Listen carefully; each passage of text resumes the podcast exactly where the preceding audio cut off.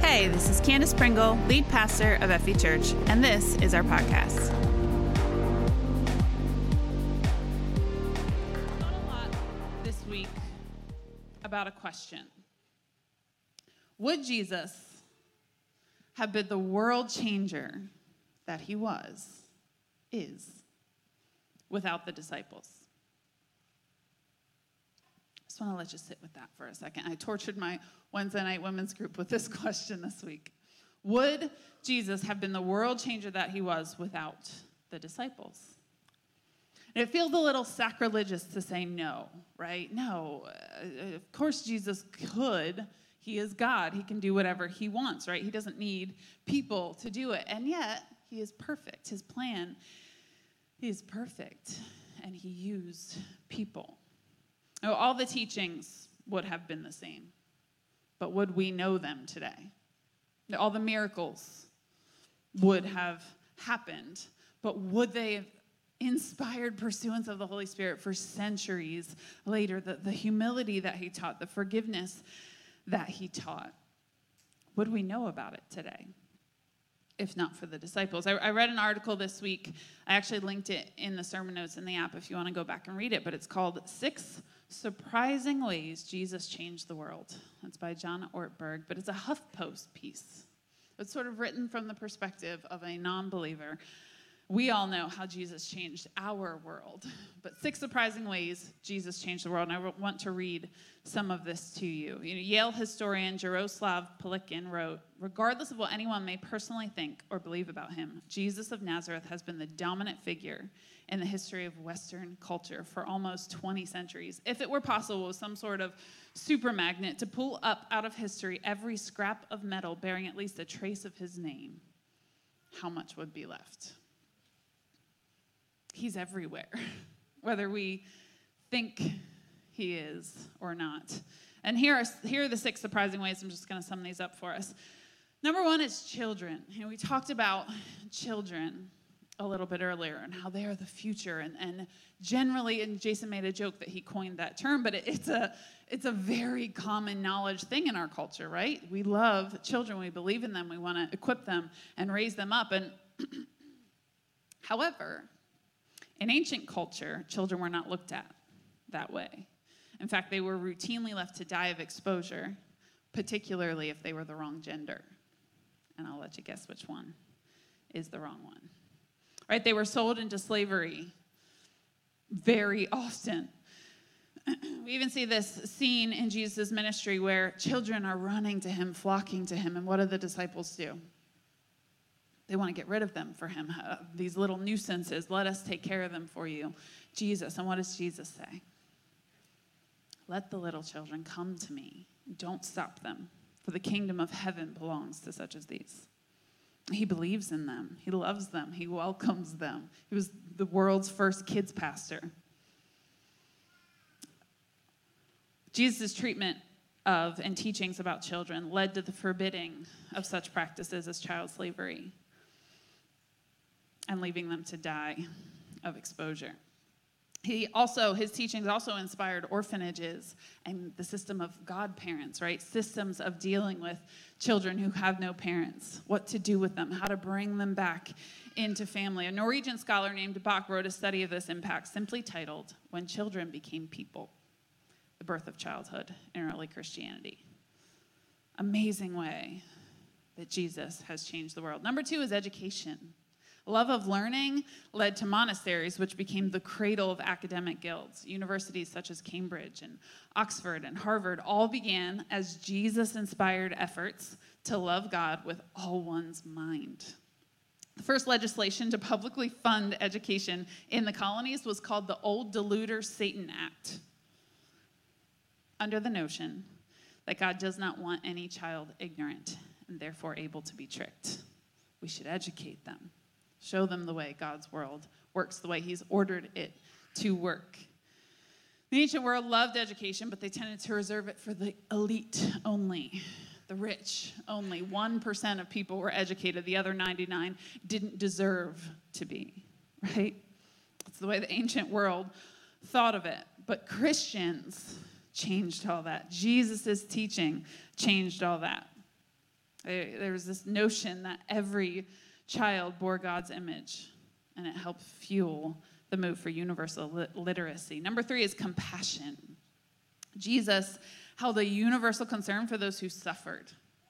It transcended the rules of the ancient world. His compassion for the poor and sick led to institutions for lepers, which led to our, our modern day hospitals. The Council of Nyssa decreed that wherever a cathedral existed, there must be a hospice, a place of caring for the sick and poor. That's why even today, hospitals many times will have names like Good Samaritan or Good Shepherd or Saint something, right? They were the world's first voluntary charitable institutions. Jesus did that. Think about it. In, in Jesus' teachings, he taught of the Good Samaritan, right? And where did the Good Samaritan take the man he found lying on the side of the road? Did he take him to a hospital? Call 911? There was no system for that. He took him to somebody's house, a, a hotel type of thing, and paid them to take care of him. There was no system for taking care of the sick and the poor until Jesus showed up and changed all that.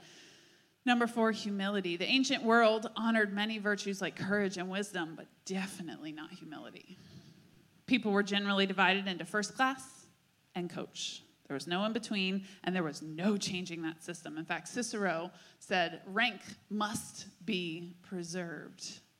They thought the, the class system was necessary to human survival. Plutarch wrote a, book, a self help book called How to Praise Yourself Inoffensively. Humility was not something they held very highly.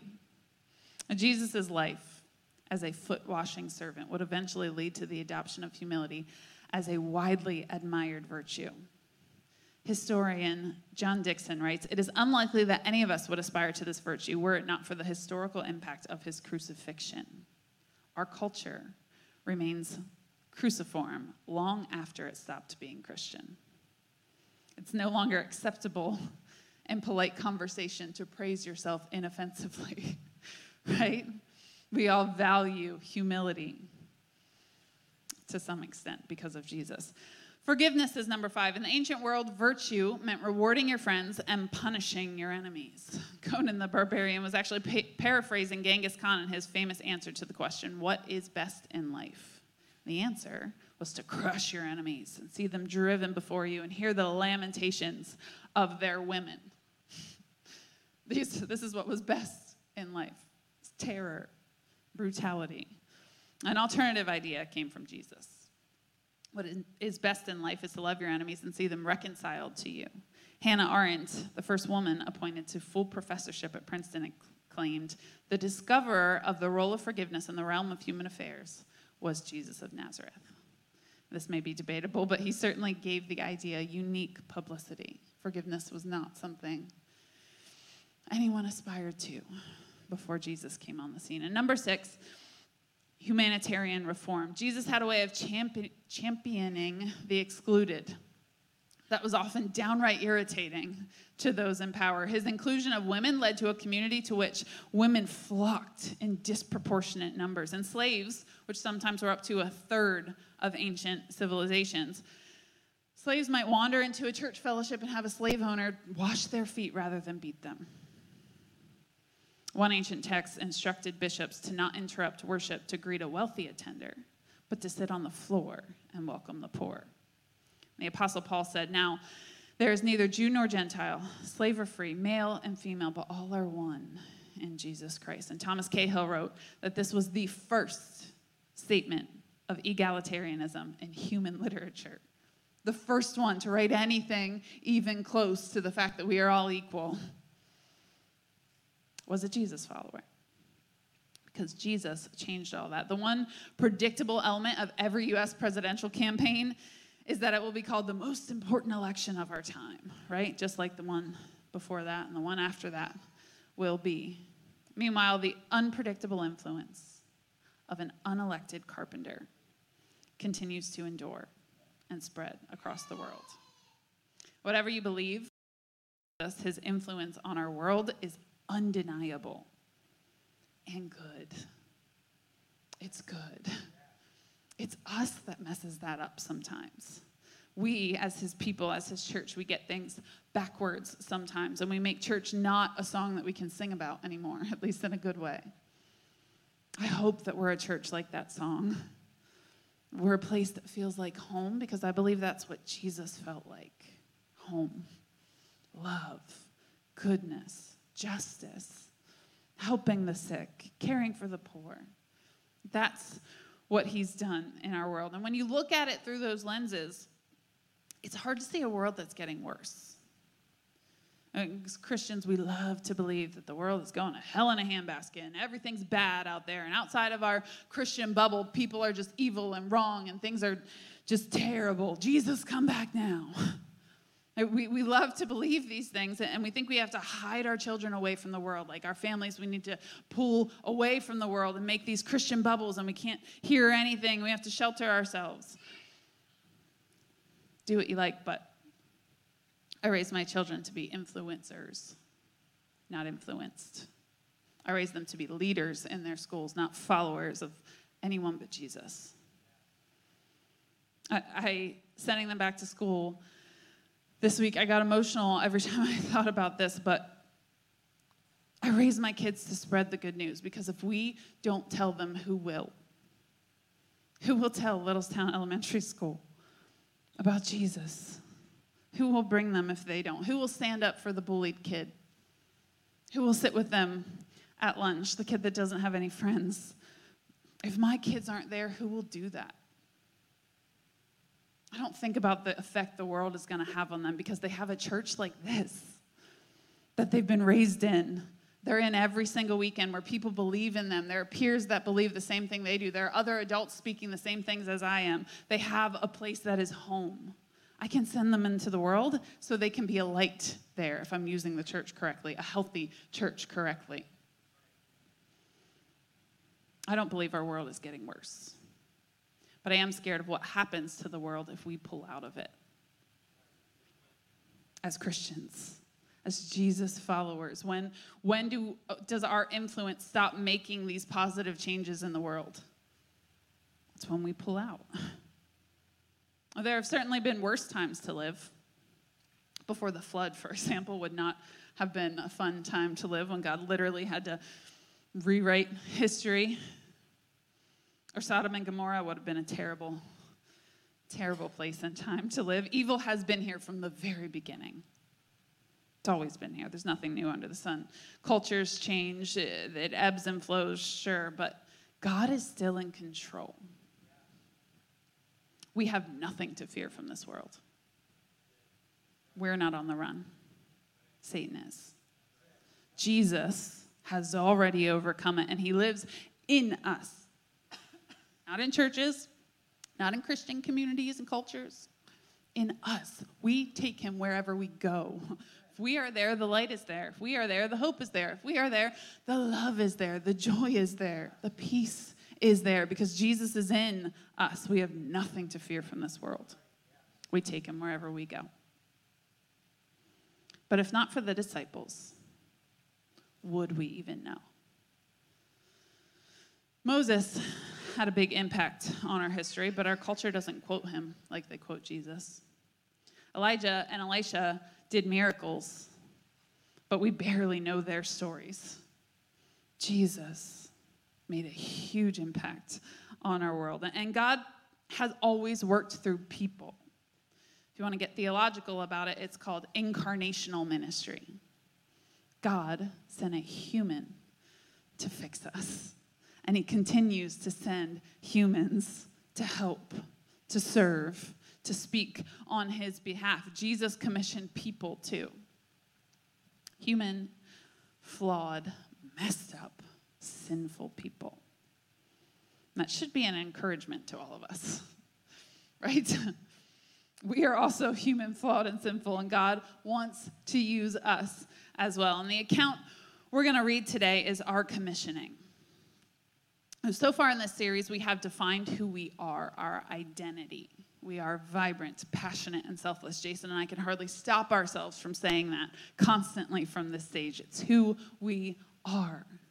And I spent a lot of time this week really nailing down those definitions. Vibrant disciples are single minded in their dynamic life worship of God. It's the fun part of who we are. It's the colorful part of who we are. It's the focused part of who we are. Everything else can fade away because we're so into this thing. We're so into Jesus and who he is. Our light shines bright. Vibrant disciples are single minded in their dynamic life worship of God. Passionate disciples obediently pursue more of Jesus. It's the depth to who we are. We're obedient we pursue more and more and more of Jesus. And we may not be perfect yet, we may not be there yet where we want to be, but we're getting there. We're obedient, stepping out, trusting Him a little more each day. That's the passionate part of who we are because passionate disciples obediently pursue more of Jesus. Selfless disciples are willing to sacrifice comfort to demonstrate love another huge piece of who we are, and I've seen it in this church over and over and over again. You're selflessly sacrificing your own comfort to demonstrate love to the people around you. And it's an amazing, amazing piece of who we are. We're vibrant, passionate, and selfless. But what do we do with that? God is a God of purpose.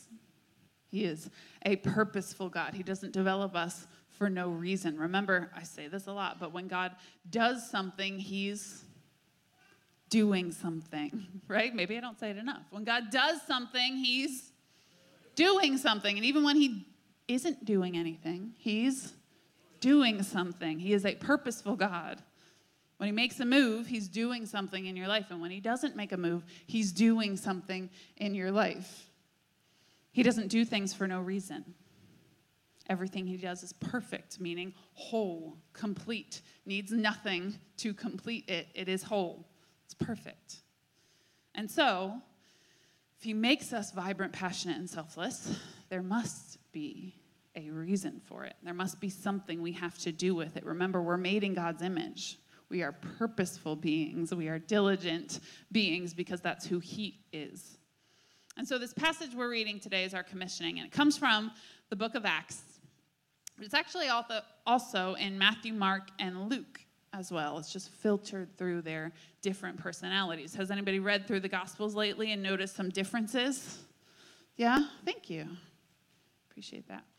Matthew, uh, the account that we read in Matthew tells us that this was on the mountaintop. Now, Matthew tends to tell us the excellent side of things. He's, he tells us the regal, respectable, powerful traits of Jesus. And he has this attention to detail. Matthew was an accountant, uh, the detail guy, right? Nothing is out of order in his book. He quoted the Old Testament the most because he wanted you to know this was well thought out.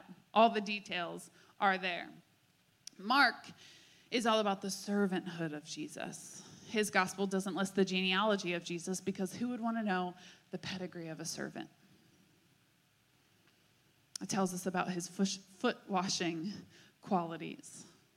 We put others first. Luke's gospel is trying to show us Jesus as a man, his relationship side, his human side. And John's gospel tries to show us that Jesus was God He's looking for his sovereign side, and he teaches us that part. And so we see this account in Matthew, Mark, and Luke, and we know from Matthew's gospel that this account happened on a mountain.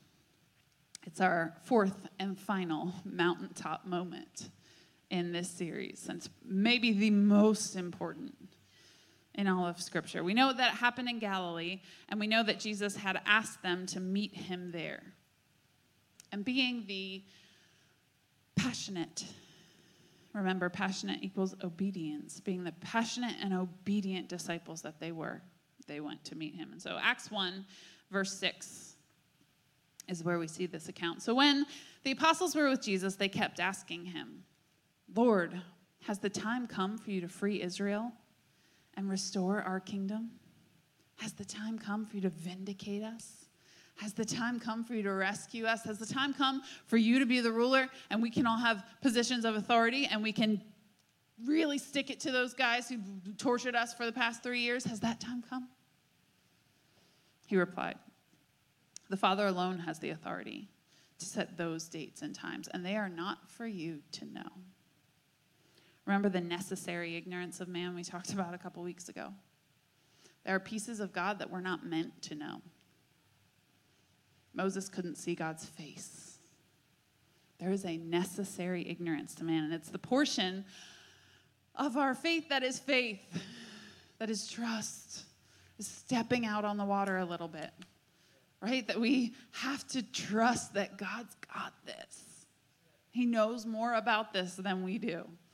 He can see a bigger picture than we see.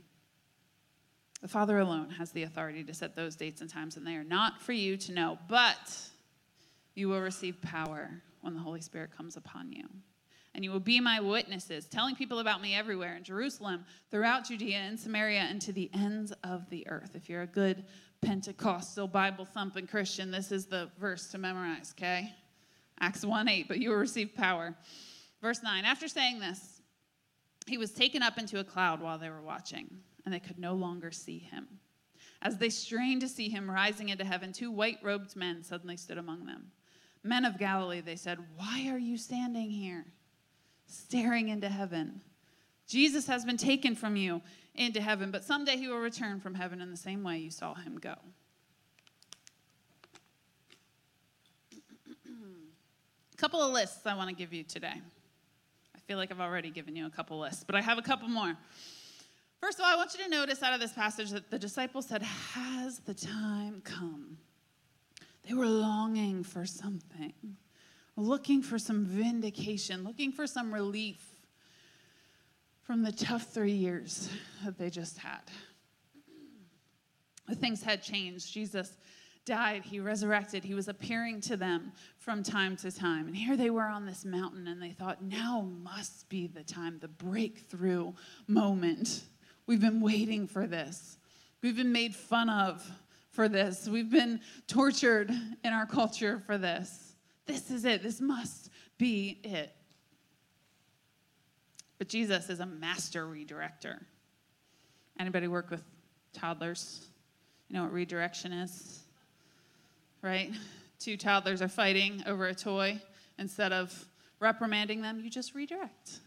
Oh, look at this toy over here. Oh, bubbles right? And they forget all about the, the issue. They are redirected. Jesus did this here.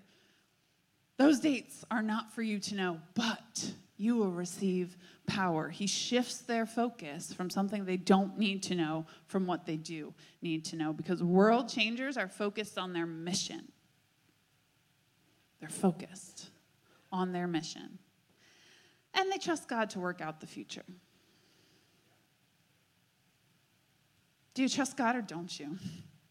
Do you have to know every single detail about his plan or can you just trust him? That he is real. He is good. He has your best in mind for you. He loves you so much more than you even love yourself, and He knows more about you than you know about yourself. Trust Him. He's got this.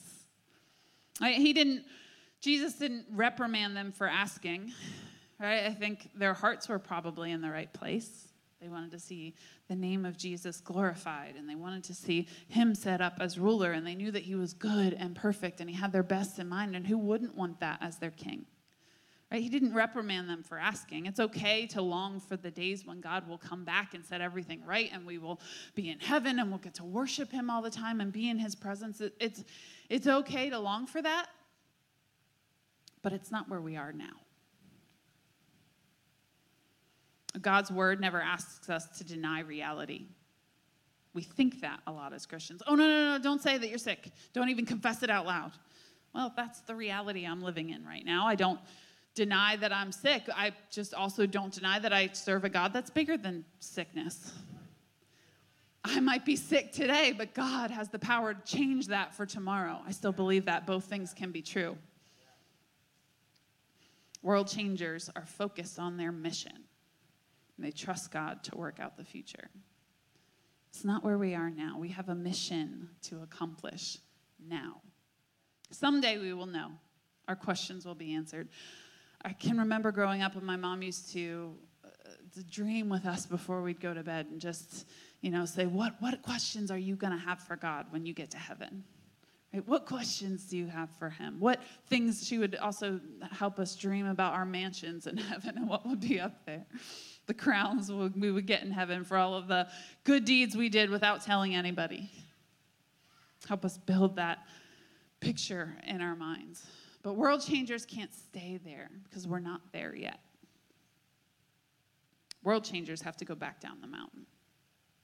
And we've spent a lot of time in this series talking about those God moments, those presence moments. In that video we watched the past three weeks before the sermon, I talked about journeying up the mountain and the extreme presence of God, right? And they're good, and we need them. We need mountaintop moments in our faith. We need breakthrough moments where God speaks and our perspective shifts and everything seems to change, but we can't stay there. We have to go back down the mountain. We need mountaintop moments. We cannot stay there because we have a job to do. We have a job to do. Those angels showed up and they said, Hey guys, why are you standing here? Jesus just gave you a job. Go into all the world and preach the good news. Start here and then go a little further out and then go a little further out. And it, guess what? It's going to go to the ends of the earth. That's your job. Go do it. It's almost like they were shooing them off the mountain. Go, guys, shoo. Get out of here. You can't stay here forever. You can't just be looking up into heaven forever. He's gone now. He gave you a job to do. What are you doing to get ready for it? We have a job to do. To do that, sometimes we need a few things. You know, I struggled this week with God, Jesus is perfect, right? His plan is perfect. And he asked the disciples to be at that mountain at that time. He commissioned and orchestrated this whole moment. So the disciples must have needed it, right? God doesn't do things without a purpose. They must have needed that moment somehow. What did they get out of that moment of seeing Jesus ascend? And the first thing is, I, I think they needed closure. Sometimes we can't walk into a new season before we let go of the old one. I think the disciples were probably still longing for the days when Jesus was with them, when he, they could touch and, and feel and see him, when they can ask real questions and get real answers. Right? I think they were hanging on to those days. And maybe they lost the hope for a little bit when Jesus died, but then he was back, right? And maybe they were still hanging on to some of that. I mean, it's pretty obvious from their question, they didn't understand what was happening yet. Is now the time? They had no idea Jesus was going to fly up into heaven. None. But they needed that moment to solidify what was happening. There's a new chapter coming.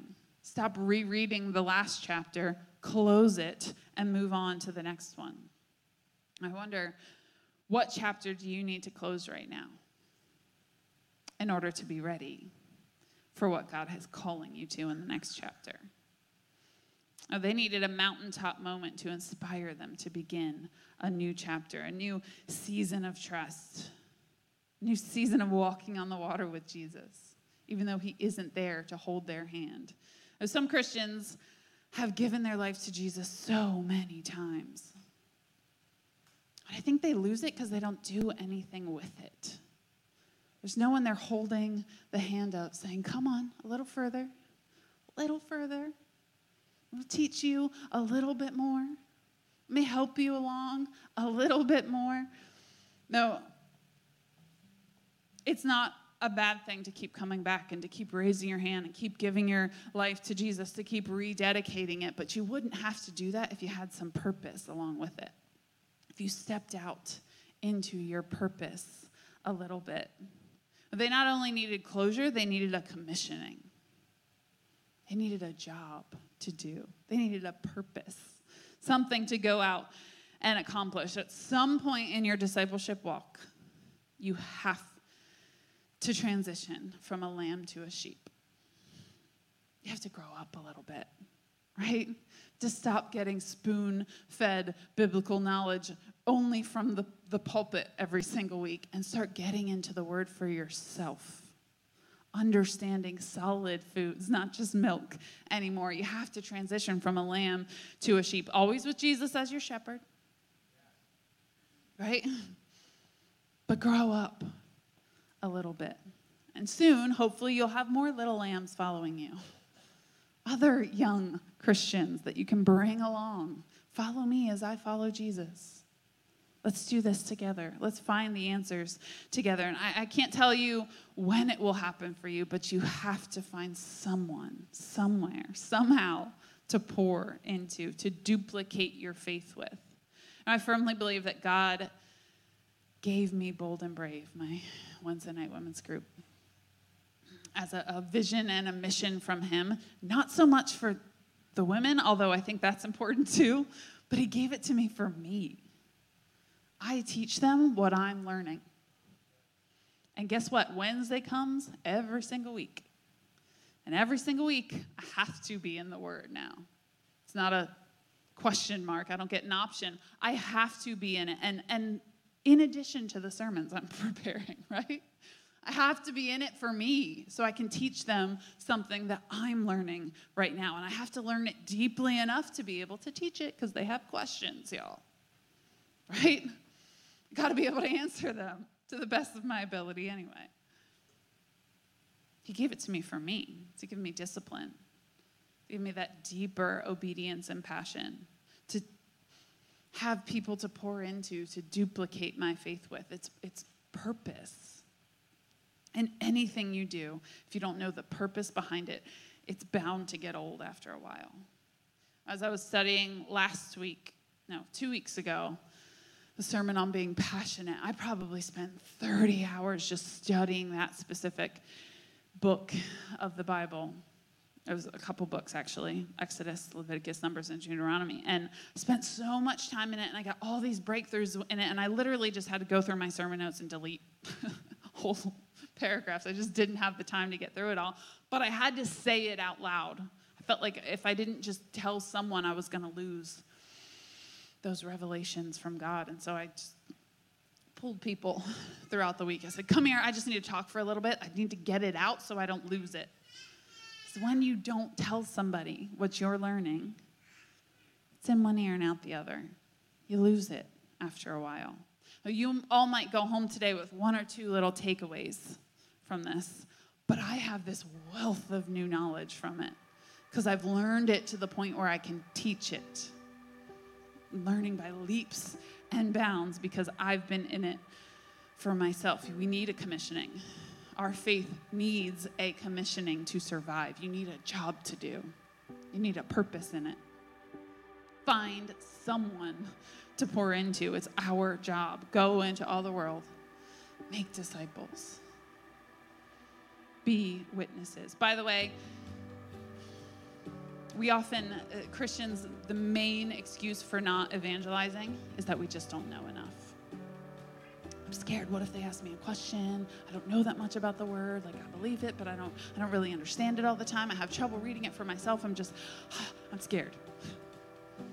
Well, Jesus didn't ask you to be a Bible scholar. He didn't tell you all to go to Bible school. He said one very simple job description. Be a witness. A witness just tells about what they have seen and heard firsthand, what they've experienced of God firsthand. That's all you have to do. What have you learned from God lately? What are you learning right now? What is Jesus doing in your life? What has He brought you from? Who were you before Jesus and who are you now? That's your story. That's your witness they ask you questions, you know what? I don't I don't have all the answers yet. We can go ask somebody who might. We can look up the scriptures for ourselves. I don't have those answers. I just know what God has done for me. And I know he can do it for you too. That's it. Be a witness. And by the way, number 3 is they needed a helper because you were never meant to do that alone. That still sounds scary to you? Don't do it alone. You were never meant to. Jesus said, But you will receive power when the Holy Spirit comes on you, and you will be my witnesses. Power. Holy Spirit, power. You were never meant to do this in your own strength. because you will receive power when the Holy Spirit comes on you, and you will be my witnesses. And we need to get to work. The disciples needed to get to work. You know, there's this probably one of my favorite passages in Scripture right now is this moment at the end of the book of John where it's after the crucifixion, the resurrection, Jesus shows up. And it, it doesn't say for sure, but it seems to be this moment when the disciples had sort of given up. Well, I guess we'll just go back to fishing now. I, I don't know. And so they're out in the water and they're fishing, and suddenly Jesus appears on the shore. Get back into shore, and he's cooking them breakfast. And he's sitting with them, he's being family with them. But you can just feel Peter's shame, his guilt in this moment. Imagine them just sitting there around a campfire eating in silence, and Peter's thinking, I just denied him three times when he needed me the most. I am the worst. I am awful. I do not deserve to be here. What is he going to say? What does he think of me? Right? I know his thoughts because I've been there. I don't deserve to be in God's presence. I don't deserve to stand up there and talk about him. I don't deserve any of this, but of course we don't. I'm not up here because I deserve to be. Up here because God commissioned me. I have a job to do. He is qualifying me as I'm stepping into that calling. And so we see Jesus look at Peter and he says, Peter, do you love me? Peter says, Of course, Lord, you know that I love you. And Jesus says, Feed my lambs. And he asks again, Peter, do you love me? Lord, of, you know I love you. Of course I love you. And Jesus says, Then feed my sheep. And a third time, to the point where Peter's feelings get hurt, Jesus says, Peter, do you love me? Peter says, Lord, of course I love you. And Jesus again says, Feed my sheep. Jesus also said, They will know you are from me because of your love. We don't have a choice as Christians but to share love with people. It's the only job. Love God, love people. Feed my sheep. That's the job. Get off the mountain. Why are you still standing here? Go do the job you were put here to do. In this series, we have defined vibrant, passionate, and selfless. Vibrant disciples are single minded in their dynamic life worship of God. Passionate disciples obediently pursue Jesus. Selfless disciples are willing to sacrifice comfort to demonstrate love. But we change the world with the message of the gospel. Not because of who we are, because of who He is. It needs no more than that. I tried 15 different ways. I was messing with all of these descriptions. I tried to add things to We Change the World with the message of the gospel. It doesn't need anything. We change the world, not by being just vibrant, passionate, and selfless, because that's not enough. We change the world not by just serving the poor, because that's not enough. We change the world with the message of the gospel because it's always been enough. It's all we ever need a message of the gospel. If it needs anything, it might be a little parentheses afterward. We change the world with the message of the gospel by the power of the Holy Spirit. Because we can't do this in our own strength. We can't even be vibrant, passionate, and selfless all of the time in our own strength. We need the Holy Spirit. And we've been in this mountaintop series. We've lived through these amazing breakthrough moments with God, extreme presence of God with these amazing people throughout the Word. But we can't stay here. The Mountaintop series has been fun, but we can't stay here. We can't camp out in the sanctuary. We can't stay here. Do you know why? There's only Christians here. There's only believers here. If we don't go out those doors, who will tell them about the hope, the love, the joy, the peace that comes with Jesus? Don't discover a church home, a, a place to find inspiration, the presence of God that you need, and then keep it all to yourself. Go. Spread the word. We need this every week. We need to come in, we need to get filled up, and then we need to go back out there and let it pour out onto our world. Come back in, fill up, go back out, pour it out. Come back in, fill up, go back out, pour it out. We need the mountaintop moments, but our lives are meant to be in and out, up the mountain, getting that breakthrough moment with God, and back down the mountain. We need to go renew our vibrancy feed our passion, practice our selflessness, and then we can go out and change the world. We've got a job to do. Why are you still standing here? Staring into heaven.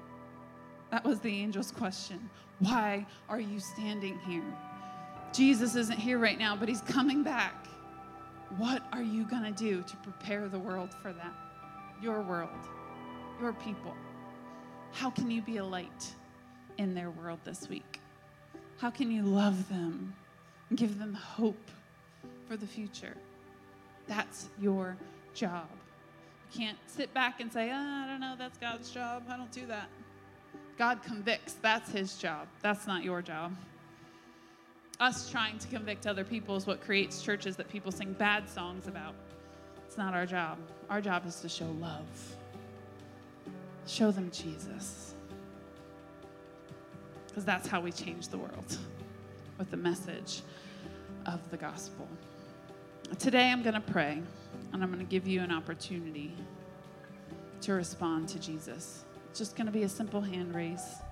So I want to give my life to Jesus, maybe for the first time for the first time in a long time. But I'm also going to ask for a response for those of you who have felt like you've been hiding from the world lately and you haven't shown your vibrancy, your passion, your selflessness to the world, and you want to make a decision to do that today. So, Father, we thank you and we praise you for your word. Thank you that it's useful to teach us, correct us, guide us into all truth. Thank you that it can convict us from the inside out, that we want to be obedient to you. We don't feel like we have to, like it's an obligation, but we want to. We're desperate to please you because you are so good.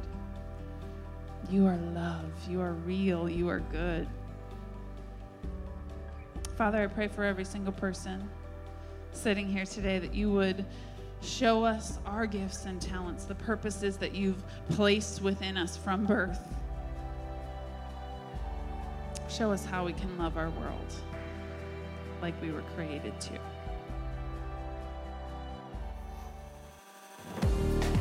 Thank you so much for joining us today. If you made a decision to follow Jesus, please let us know by going to fv.church slash IAMN. And remember to download our app for more content and helpful links.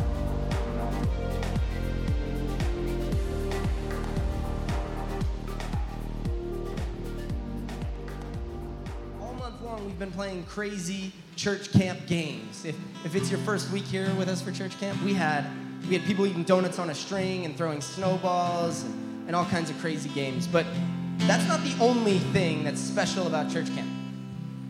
Every service, there's a special element where individuals share their talents with us. Special music, highlight performances. And today we want to offer one to you. Would you guys welcome Aaron, Janelle, and Anna as they lead us in a song.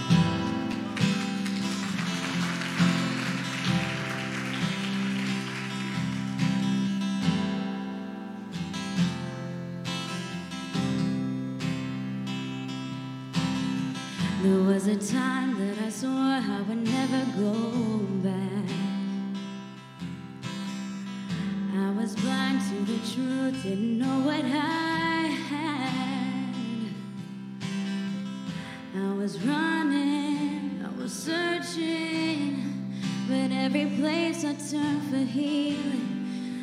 more broken than the last. Take me back to the place that feels like home, to the people I can depend on, to the faith that's in my bones. Take me back to a preacher and a verse where you see me at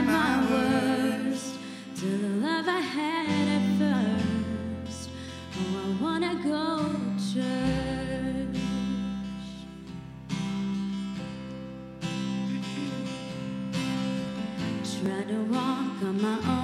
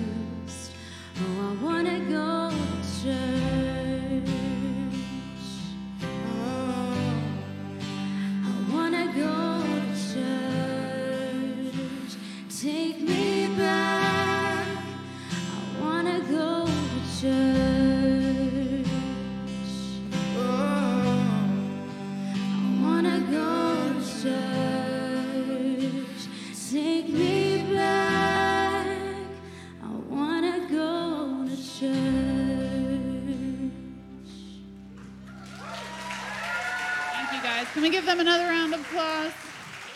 That was awesome. I asked them to sing that song a couple of weeks ago, and when it first came across my screen, when I heard that song for the first time, I immediately stiffened.